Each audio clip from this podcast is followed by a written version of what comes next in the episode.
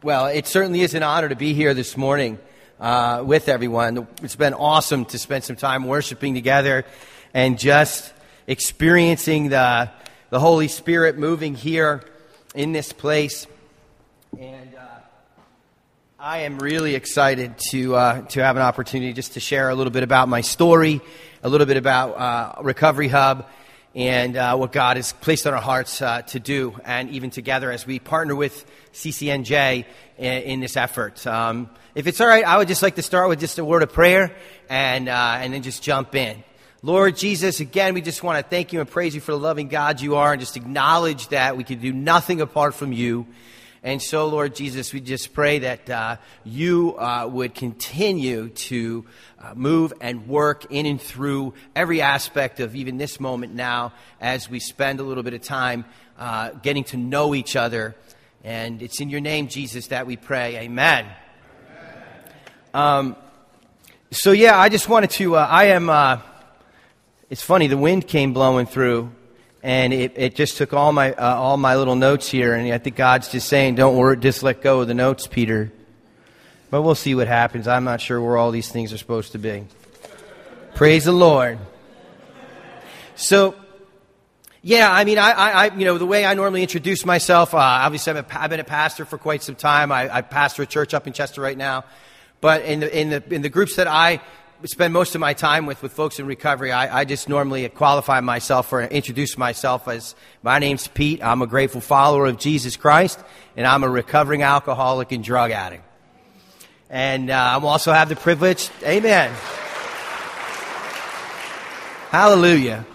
And, um, you know, I have the privilege of serving as the founder and the executive director of our hub, which is a new ministry uh, and our whole focus is to just simply bring the hope and healing of Jesus Christ straight into the addictions crisis. And that's what we're all about. And, um, you know, I want to take a minute to just thank Pastor Tim, thank the leadership here at CCNJ for allowing me to come, also for opening up the door for us also to partner by having a group here that meets on Tuesday nights. And uh, if you want to know more about that, obviously there'll be some people in the back that can fill you in on that. And I'm just really grateful for that. And I also want to thank you uh, as a church. You may not know it, but your pastor has encouraged me greatly and has encouraged us in what God's called us to do in his open arms. Uh, with his open arms and his, his love expressed toward us and support. So I just want to thank you. Pastor Tim, for opening up your heart and opening up your life to, to, uh, to this ministry and, and to what God's doing in that area. Um, so, as many of us know, I mean, it's no, no new news, right, that COVID 19 has obviously caused all kinds of different things to happen in our society. But probably one of the most devastating things, and that's a hard statement to even say because every single thing that's happened that has resulted in any loss in anyone's life on any level is extremely significant. It's hard to say that there might be something more devastating than another. But one of the devastating things that's happening as the COVID pandemic has made its way into our society is it's collided with another pandemic, and that pandemic is the pandemic of addictions. And during this time, it has been an extremely difficult time for people who struggle with mental health issues and people who struggle with addictions. The, the problem of isolation has resulted in, in, in uh, untold numbers of people who have uh, died from accidental overdose. Up to 2017, our country was used to seeing a number that it was about 70,000 people would die a year from accidental overdose, primarily connected with opioids. This year, between April 2020 and April 2021, there's already been 92,000 people that have died from accidental overdose in our country. Uh, we, we are, it's not that we're poised to have the worst year that we've ever had. We're living in the worst year that we have ever had when it comes to accidental overdose. As you talk to other people that are in the field, you also find out pretty quickly that the hospitals are reporting up to like a 2 to 300% increase in alcohol related emergencies throughout the nation, if you could imagine that. And if, you know, to kind of compound some of those things within the mental health field, psychiatrists, psychologists, uh, drug and alcohol counselors, their, their, their schedules are full. And so, you know, it, it's, it's, a difficult, it's a difficult moment for our, our society. It's a difficult moment for many of our friends and our families as we walk alongside them and watch the suffering that they're going through or have gone through or maybe heading into. And you know, I just think that uh, I think for so many of us, say, well, what could, what could we do? What could we do? How, how, how are we supposed to respond as people, as a church? What's what's our response supposed to be? And I'm just really excited to tell you that with uh, that CCNJ, as we start this partnership in our hub, we're not going to sit back idle. We're not going to sit back idle.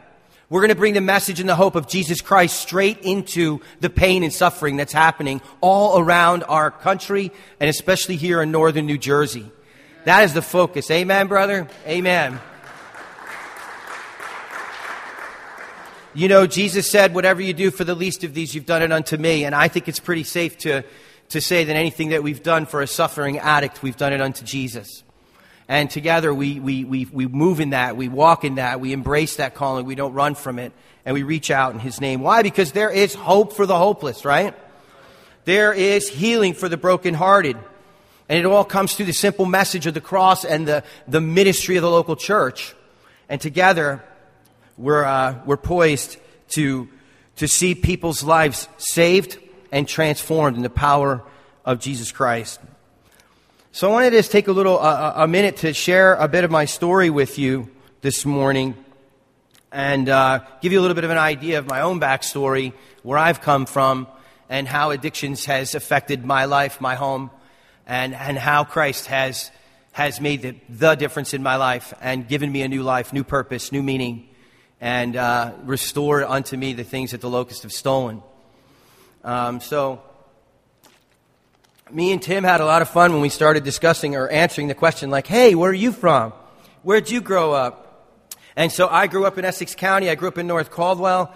My grandfather lived on the street that Tim lives on, which is just crazy. And uh, so, anyway, I grew up in North Caldwell. Um, I grew up in a family of five. I had uh, an older brother and a younger sister. Unfortunately, my sister's not with us. She died from a tragic car accident about a year ago. But I would describe my family as your typical, you know, Roman Catholic, Italian family. Um, you know, uh, we, we, uh, we vacationed at, where we, where we go? We went to the Jersey Shore every year, right? And then in the winter, my dad was gracious enough to put, bring us to Vermont. We'd go skiing for a week up there. And sports was a big thing in our home and our family. I excelled at both baseball and football. And so, you, you know, from the outside, you know, you would, you would take a look at what was going on and you'd say, oh, you know, it looks like a normal family, you know, and uh, doesn't seem, doesn't, you know, just seems like a, a good family. Um, we had a family business. My dad owned a bar and a, and a restaurant, and that was kind of a central piece uh, uh of, of my dad's life, and it eventually became the central piece of all of our lives as we all worked there together you know, uh, again, it looked as though like we were a family that was just enjoying the success of my dad's business and, ha- and, and, and going through life and going through uh, the, the motions. And there wasn't anything that, that other kids and people in our, in our community did that, that our parents didn't help to uh, give us the opportunity to give as well. But on the back side of that was my father's addiction to alcohol to gambling, to women. And that was something that was happening in our home. The destruction of that addiction, the devastation of that addiction, the wreckage of that addiction was something that was very much alive and active in our home. So let me just take you back, like maybe to like four and five in our little house on Colony Drive in North Caldwell, New Jersey. You know, I was just thinking about this last night a little bit and reflecting, you know. Mom most definitely had us all washed up after she called us in off the street and fed us, put us in our pajamas, and tucked us into our beds.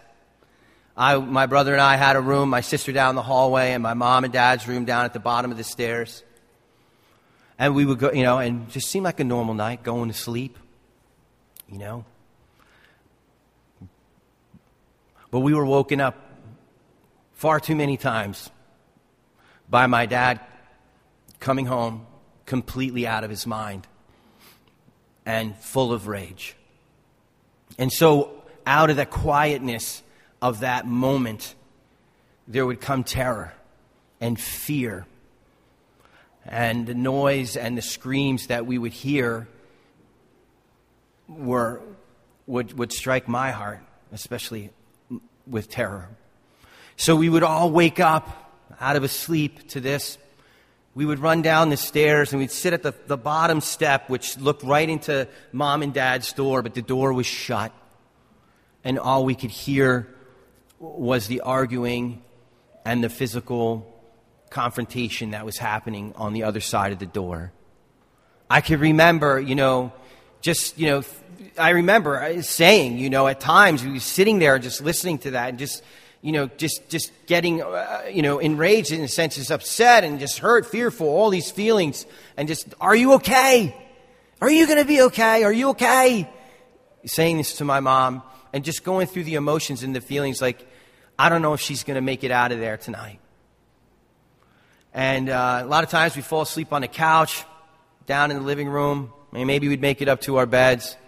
But the sun would come a lot quicker than we anticipated. Mom would have our lunch bags together, and uh, she'd put us in our school clothes, and she'd send us out with the rest of the kids on our block down to the bus stop. And she always would say, Don't worry, everything's going to be okay.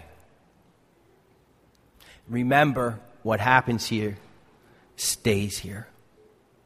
And away we would go. And, um, you know, so as I think back about my childhood, there was definitely a significant level of dysfunction, a significant level of denial.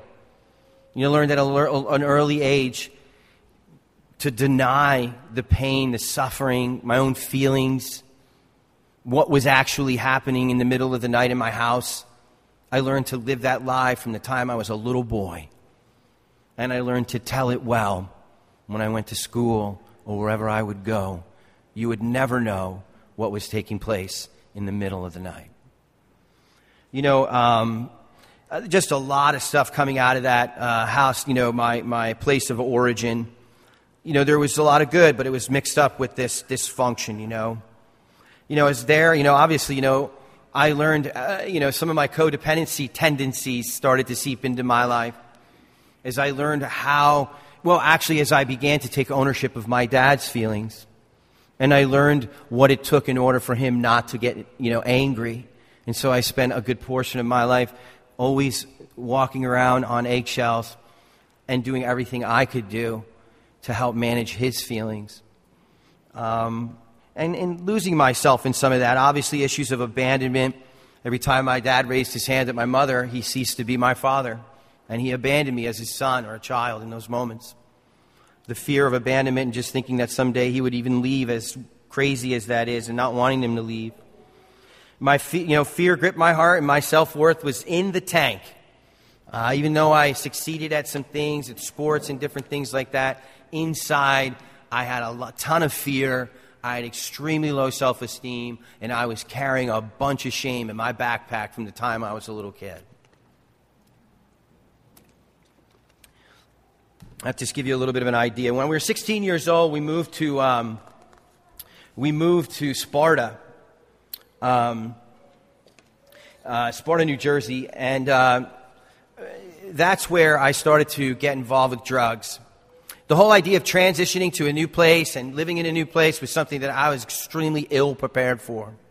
And uh, my desire to fit in, to be loved, to be accepted by my peer group was all that mattered. And I would do anything to feel loved, to fit in, and be accepted. Now, even though there was a bunch of this dysfunction going on in the house, dad was a bar owner, there was booze all, all, always around, and all kinds of different, that lifestyle was very much there. They still, they still instilled in us you never, ever use drugs. You could drink, but you don't use drugs. It's kind of the mantra in the house. But here I was at 16 years old. All my friends were using drugs, and I wasn't. And I went through this process in my heart, in my mind, thinking, like, wow, if I'm ever going to really be accepted and fit in with my peer group, you know, I want to experience what they're doing. I want to do what they're doing. And so what that meant to me was that I was going to smoke a joint. So, you know, the first time I smoked a joint and I got high, I felt, I felt different. I, w- I would want to even say, hey, you know what? I felt good for a moment. The fears, the shame, the anger, the low self esteem was dis- dissipated for a moment, right? Well, by the time I was 17, I was a full blown alcoholic and drug addict. It happened pretty quick for me. And it wasn't long before I was taking hallucinogenics, and I got and I, and I found my drug of choice, my drug that I love, which was cocaine and alcohol. And um, you know, it just led me to uh, to a dark place. By the time I was 21 years old, I entered into my first rehab up in Sussex County. I went through a 30 day program. And, uh, and then from there, I ended up going into a halfway house for eight months. And then from there, I went into a sober home for, for, for probably a few weeks. Um, the sober home was set up in such a way that it was people who were in the halfway house, other guys that I was in the halfway house with. We moved into the sober home together, and we sought to do this new life together. Within the first few weeks, all of my brothers, my friends, went back out to, to their old ways, picked up where they left off. I was kind of sitting there with the house, like I was trying to figure out what to do. I moved in with another, another group of guys who were trying to live sober. And after being there maybe a couple of months, I remember waking up, looking in the mirror, and saying to myself, I hate you, and I hate this new life. And I went back out, picked up a beer, and it wasn't long before I was off to the races, back and forth to George Washington Bridge over and over again.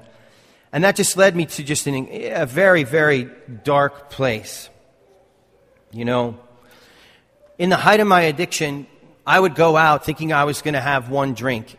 I thought, you know, I'm just going to go out and have one drink. I'm going to go out and hang out with my friends tonight. But that would always turn into an absolute disaster. Uh, for instance, one evening I was going out to hang out with some of my friends, and we were hanging out at one of the local bars that we used to hang out at. We closed the bar, and then we thought, hey, let's go to New York City and let's go cop some drugs. All right. So my friend drives me in there. We're in the same car. He drops me off in front of the dealer's a high rise, a built, high rise building, and uh, I make my way to, to my dealer. And on the way back down the steps, I pass out, and I'm waking up being mugged.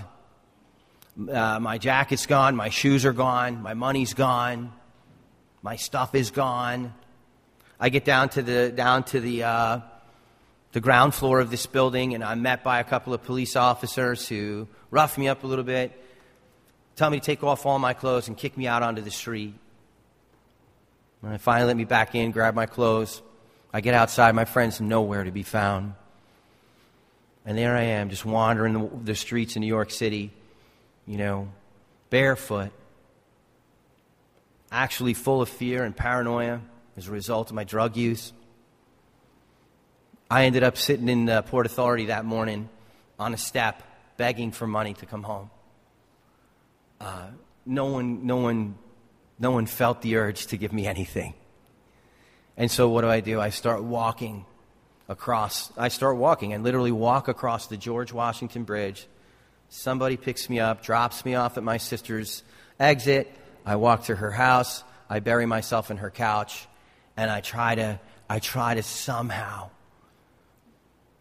deny that what just happened happened so that I could pull my mind and my body and my heart together just one more time and wake up and go back to work and try to live a normal life. But it wasn't possible anymore. You know, that's what happened to me. That's where my addiction led me. You know, I, I always say my addiction led me to a place of absolute physical, mental, emotional, and spiritual bankruptcy.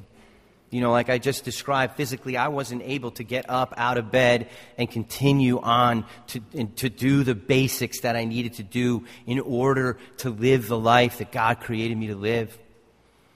You know, emotionally, I would say love, you know, if I use love as a, as a term of an emo, emo, in its emotional uh, expression, you know, there was no more love left in me.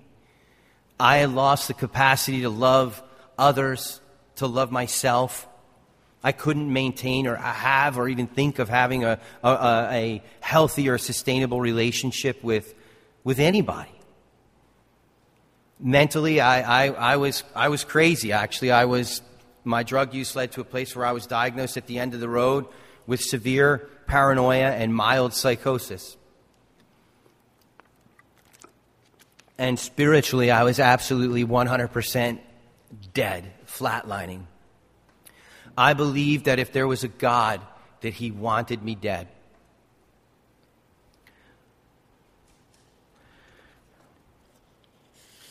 That's where alcohol and drugs led me. You know, that's where addiction led me. That's where the enemy and the darkness brought me. John 10:10, 10, 10, right? The thief came to kill, steal and destroy. And as I opened myself up, you know, to the darkness and gave myself away to it, it delighted to take its full authority over my life and lead me to a place where I wanted to die. I had no purpose, reason to live. I believed that there was no way out. I believed that I would die that way. That I, would, I was going to exist in this state that I had found myself in, and there was no way out. Um, and I started contemplating ways that I could end my life. So, right around that same time, I had a friend who was still uh, going to recovery groups, and he, um, he, he always reached out to me to see how I was doing, and he would still invite me to come with him to a recovery meeting. And so one night, my friend Mike calls. He says, "Hey, you wanna you wanna go to this uh, to this sobriety countdown with me? We're going. There's this gathering, and all these people who are in recovery are going to celebrate their their time clean." And I, and I said, "Well, what do I have to lose?" So I went with Mike, and I, it was it was really a, a neat gathering. There were all these people gathered around, and they were saying, you know, they were celebrating their recovery, you know, and it was like, hey, who has the most time in the room? Who has 30 years clean, you know? And someone would stand up and raise their hand, and, you know, they would go down through the years, and then they would get down to months, and then they would get down to days. And they started counting down days, and they got down to 13 days. And they said, who has 13 days clean today? And that was me. I raised my hand. And there was nobody else there with less clean time than me. So I was the guy in that crowd who had the least amount of clean time. And so these folks, they invited me up to the front of this gathering and they, um, they handed me some literature and they said, You have anything to say? I thought, well, it was probably one of the first times I didn't have anything to say. Right? What was I? I didn't, I didn't know what to say. But then they began to chant my name and they began to say over and over, Pete, we love you lots and lots and whole bunches. We love you lots and lots and whole bunches, Pete. We love you lots and lots and whole bunches. And even as I reflect back now, it was like a time standstill moment. And the Holy Spirit used that group of people to reveal to me this simple, profound, life changing truth that there is something out there that loves me. And that began the search. I wanted to know who and what it was. And so I began going through my recovery groups, and they'd say, Does anybody have an issue or something they want to talk about? And I'd raise my hand and I'd say, Yeah, does anybody know who God is and what His will is for your life? Oh man, that was pretty wild. One night coming out of a meeting up in Morristown, this guy walks up to me, looks me in the face, he says, Pete, I know who God is, and I know what His will is for your life. My apartment's just right down the street. You want to grab a cup of coffee? Next thing I know, I'm in this guy's apartment and he's sharing the gospel with me. Now, I'd never, I, you know, I had no idea. I never opened up a Bible. I had no idea what the theology uh, behind the gospel was. But there he was sharing it with me. You know, he asked me if I was a sinner. I, I could, I didn't have any trouble saying yes to that, right? then he said, Did you know that Jesus Christ died for you? That he gave himself for you?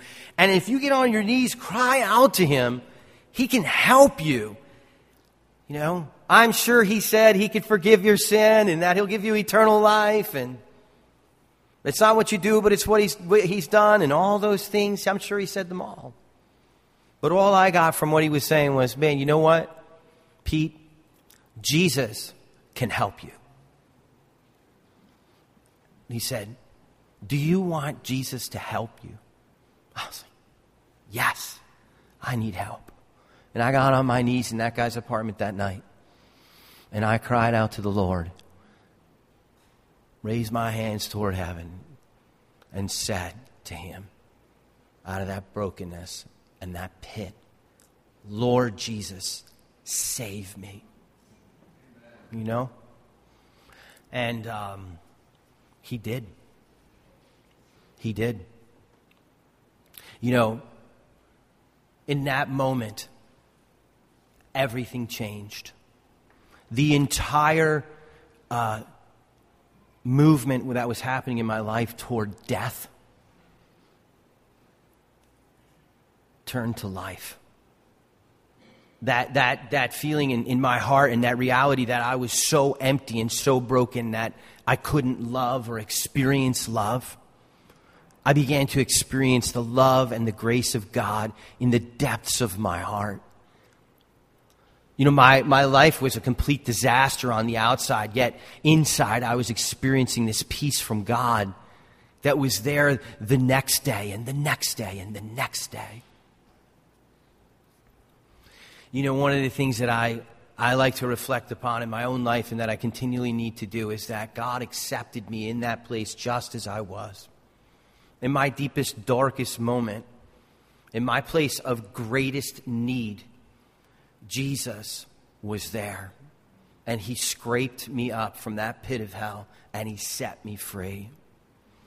He set me free. You know that the enemy had his claws in me, right? My addiction. I lived in the, the prison of my addiction. I was enslaved to my addiction. And the day I cried out to Jesus, those chains were broken. And he gave me the grace and the strength to do something that I could never do for myself. That was to overcome my addiction, right? But He also forgave me of my sins. He washed them as far as the east is from the west. He gave me strength and power through His Word to stand against the lies of the enemy as they would seep their way back into my mind on, on, on, many occasions and still do as those lies come. Now, all of a sudden, I was learning to memorize His Word and I was learning how to battle in Christ's name against the enemy. I was learning who I was in Him as a beloved child of the King, right? That even though I felt like a piece of dirt that God would certainly want to wipe off the face of this earth, today I know through the scripture, right, that I am a beloved child of the King.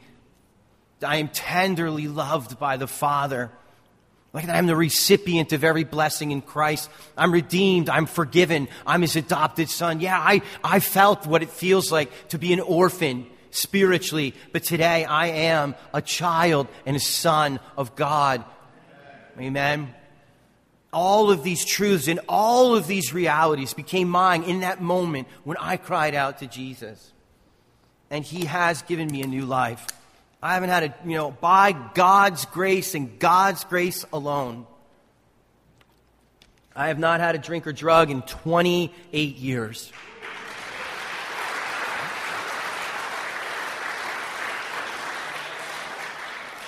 I've been married for 26 years. I have five. I have five beautiful children. My son Noah is here with me, with his girlfriend, their family, and some of the other guys from our hub. We're stoked about that. So, you know, God has given back the years of the locusts have stolen. He, my, I think that the message, you know, uh, this morning here is that there is hope and healing in the name of Jesus. You know, I just shared my story a couple of uh, a week or so ago, and somebody said, you know, oh, you got your times messed up and how long you've been clean. Did you try to do that just so people would think that, you know, you didn't relapse or something like that? I share what happened to me because it's what, what's happened to me, right? Jesus delivered me from my addiction and he's given me the strength on a daily basis to not turn back to that. But I am a work in progress. I am a believer in Jesus Christ who is learning every day what it looks to live in the love and the light of, of, my Savior, of my Father, to learn and live in the reality of what it's like for Him to be my Father and for me to be His true Son. This is an ongoing, lifelong process. It starts at salvation, right? But it is, it is a life of surrender. It's a life of commitment. It's a life of being in need of God. And my best place for me to be is in that space of need and aware of that space of need every moment of every day, as much as I am also fully aware of the provision and, the, um, and uh, of God in all of that. I love what uh, uh, Brennan Manning says. He, he says, the person that is fully aware of their sin, their, their dark side, their deepest, darkest part of who they are, fully aware of that, and fully aware of the grace of God and all that Christ has done for them. It's where the two of them meet that we have freedom. My life today is not a life about sweeping things under the rug. It is all about being transparent before God and transparent before other brothers and sisters in Jesus' name. I need that in order to grow. I need that in order to stay clean. I need that in order not to sin today and to offend the Spirit of God in my life. So, real quick here, I want to just share a little bit about about uh, about Recovery Hub and how all that comes into play. So, God has been so gracious. I am a, a spoiled child of the King. he is an extravagant giver, and He just continues to pour it out. Early on in my in my in my salvation, in my conversion, in my walk, in my relationship with God, you just kind of, hey, I have something I want you to do. Would kind of, like I'd be in a place of worship like we were this morning, and, or, and I would kind of sense and feel as a thought, God was saying, I have something I want you to do. I had no idea what it was. So at first it looked like putting carrots on the plate at the coffee house. And I was happy to do that. But over the years, not that, I, may I never graduate from the carrot on the coffee plate. And may whatever I have to say now about whatever happened over the past 20 years in ministry ever become my credentials to be to, to, to, serve the, Father. Right? My, the, my, my, my credentials, they, they, they certainly can't be any greater than Paul's. And what he said about his credentials was they were all dung. And then he said, I am the least of the saints. I am the chief of sinners.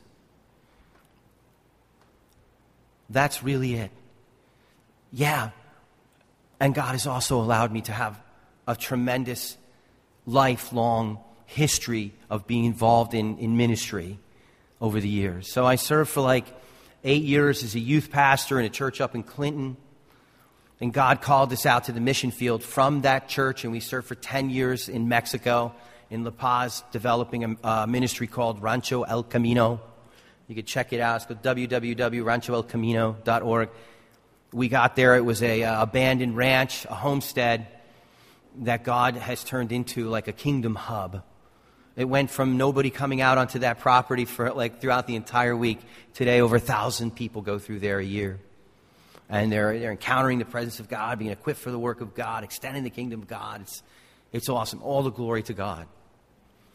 So when we got back from there, and the Lord redirected us back to the States, I took on a role as a lead pastor up at Grace Bible Chapel, which is in Chester, where I will serve as the lead pastor until July 1st.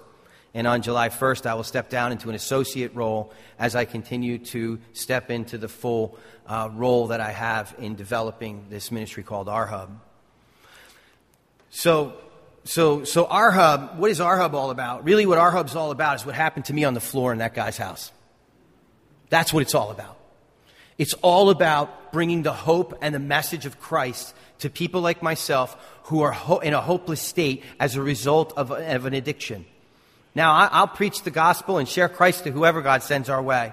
But I believe that God has put me in a place today and has, has, is calling us to develop this organization called Recovery Hub, which the entire focus, again, is to bring the gospel, the message of healing in Christ's name, straight into the addictions crisis and reach uh, men and women and young people who are struggling with addictions.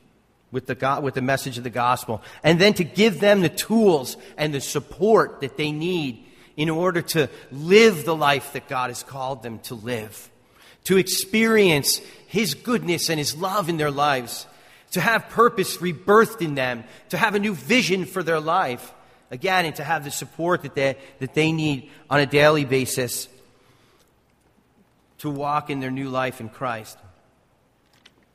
So, really quick, um, as um, where do we go with that, right? You know, so we got off the mission field. We were on sabbatical for a year, and my wife and I just began praying. We said, Lord, what is it that you would have us to do? What is it that you would have us to do? And so the picture and the vision that God gave was a picture of a ranch, just like we had developed in Mexico for 10 years, here in the States, with a, with a single focus of reaching men who are uh, in the grip of addictions. So it's to open up a, a farm, ranch, or on a camp setting here in northern New Jersey for, with a one year uh, Christ centered residential program for men. This is our big, big dream. And then from there, God just, you know, he, as, as I've been praying and, and, and seeking the Lord over the past several years, you know, what are the other elements and the pieces that are missing in the puzzle today that we as a church and that we as the, the church with the big C can begin to put in place for people? There was a huge gap for me when I went to that sober home. I went into a place that was supposed to be safe and help me to move forward in my walk in, in, in the Lord and also in my recovery. And it was not that. That was not the case. And so the other piece of our, of our vision is to develop sober homes throughout northern New Jersey that are fully Christ centered, that are focused on the principles of the scripture and living a life that honors and pleases God. And then we are also in the process of developing support groups throughout the region that, uh, that'll be there for people on a, on a weekly basis to become a part of a recovery community that is focused on Jesus Christ. So, those are the three major aspects of what we want to do with Recovery Hub. Where are we today? What's already happening? Uh, the, I'm excited to tell you that uh, there's a Recovery Hub group in Passaic. yes! Me and one of my closest brothers here, Kevin, who's also a house leader in one of our sober homes, we were walking down the steps and we said, Wow, we didn't know that this was a part of the story, that we would be walking in here to spend this beautiful morning with you guys. And uh, we're, overwhelmed and overjoyed. So there's a group that started here. If you're a guy and you're interested in finding out about recovery, please let us know and we'll help you to get connected with that. Obviously, Pastor Tim as well. And um, the. Um, we have three we, we, we, have three groups that meet up in Chester at the church that I pastor, and we are now uh, beginning to move toward launching another group in Chest in, uh, in Clinton.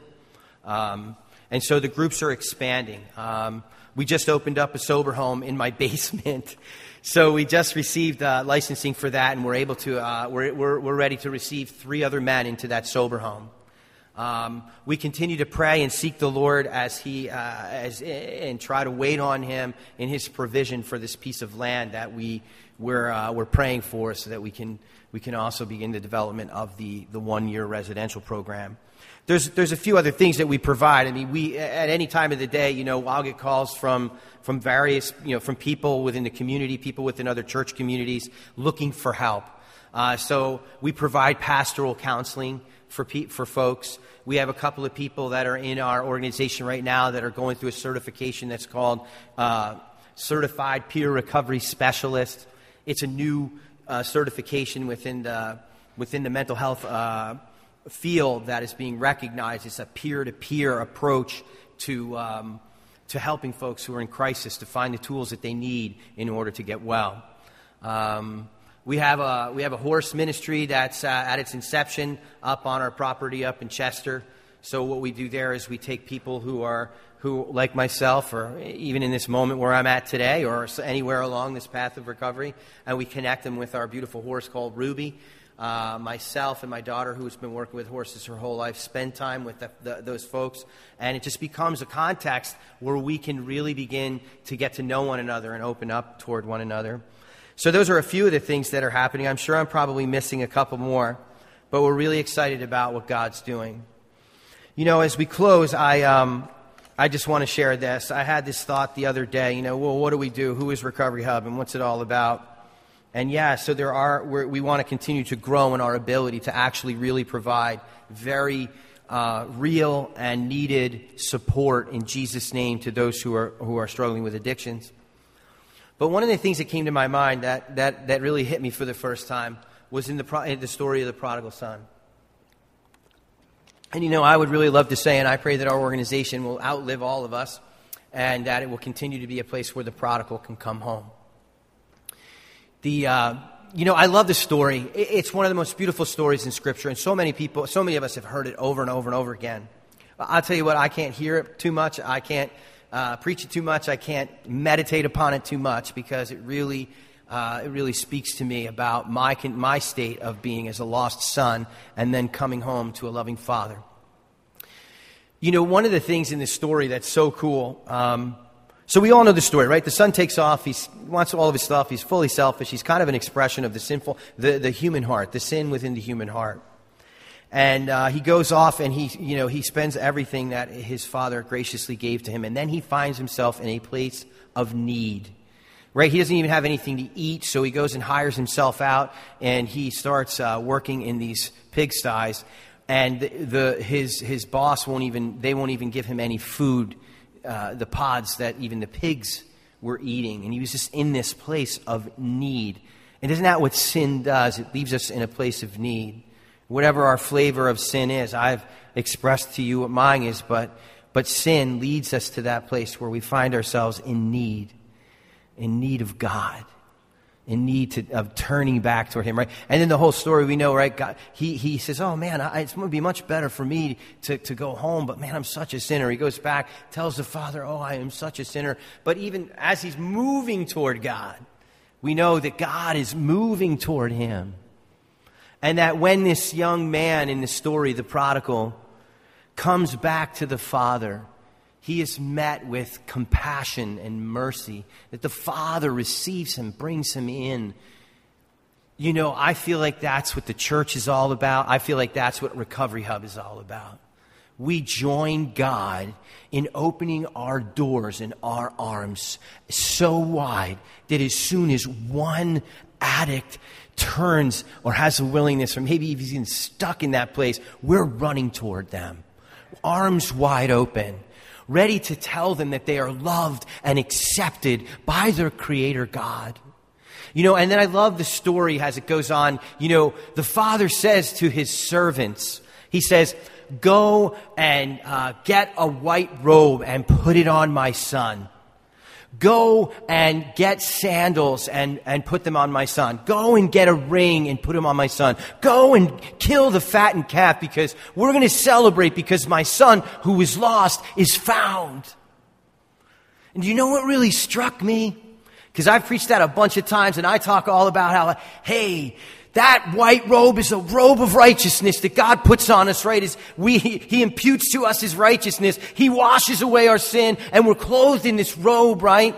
And then we know this, this, this, the sandals, they represent Him being delivered from slavery. He had no shoes on and a slave in that time would have no shoes. And He said, no, you go put some shoes on him. And He's saying, you are no longer a slave. Then he said, no, put the ring on his finger, right? Like he wandered off from home and he's living exiled like an orphan, but he's not. He's my son. You put a ring on his finger. He said, go kill that fattened calf. We're going to celebrate because my son who was lost has come home. Do you know what struck me? The servants put on the robe. The servants put on the sandals. The servants put on the ring. The servants threw the party. We are God's servants. Who, and so as our ministry continues to grow and, and we think of the, even as a, as a church with the big C, that's what our hub is all about. No matter where, no matter when anybody calls our phone, comes into one of our groups, ends up in one of our homes, or comes to our one year residential program, they are going to, our goal is for them to know and feel and in a very incarnational way the love, the grace, and the mercy of God as we embrace them and then our role as the servants is to continue to help them to realize that now in Christ there is a ring on your finger and you are part of the family. To help them to understand that there are no, they're no longer slaves, but that they've been set free, that God places those sandals on their feet. We put those sandals on every time someone walks through our doors. We're trying to help them to see through the revelation of God's word, through the preaching of the word, and through the expressions of love and compassion that they are loved that they're part of the family, that they are set free, that they are forgiven. And boy, do we want to celebrate that at every moment that we can. So thank you for letting me share. I hope it gives you a good idea, a, a bit of a vision about who we are, where we're at, what we're doing. And uh, we're delighted to have this opportunity to be with you and we'd be happy, if, you know, if time permits in your schedule to get, get to meet you or connect with you um, as the service comes to a close. So I'm not exactly sure how the service is closed, but I would imagine Pastor Tim does.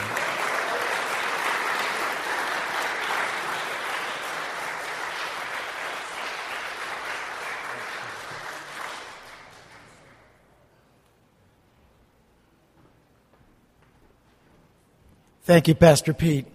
I don't think it was any coincidence that the Lord has been talking to us about things, about being the kind of church that He's designed us to be, a pure church. We talked about that last week. And part of that vision, big part of that vision, being a pure church, is being evangelistic. And you know, we're always looking for opportunity to reach people with the gospel. And we always feel like most people don't want to listen or are not concerned or just don't want to hear it. And yet there's this whole segment of our society that's suffering right now. And we can't go on the missions trips with Straight Path Ministries just yet. You know, we, we can't go overseas and do a lot of the ministry we were doing at this church for, for many years and will continue to do in the, into the future. But look at this. We have an opportunity right on our doorstep, literally. So I again thank our Hub Ministries and thank uh, Pastor Pete for coming and letting us know about this opportunity. Listen, if you're struggling, and I'm going to ask Jill if you could put that graphic up. If you're struggling and, and you could benefit from, from some help in this area, there's all the information you need to know. And if you know someone who's, who is struggling or who's been struggling, listen, I don't know too many people in recovery who have had an easy go of it this last year. That's the information you want to know. And again, you can get the information on the back table and, and make further contact if you'd like with, with Pastor Pete and his staff. But there's no reason for anyone not to receive the support and the help that they need, who need it. But what an opportunity for some of you who may have a history similar to what Pete described to get involved. And if this is something that you feel called to and something that you would like to be a part of, you know who to speak to. What a great and wonderful mission field we have. And so we're partnering with our hub, and I'm excited to see what God will do.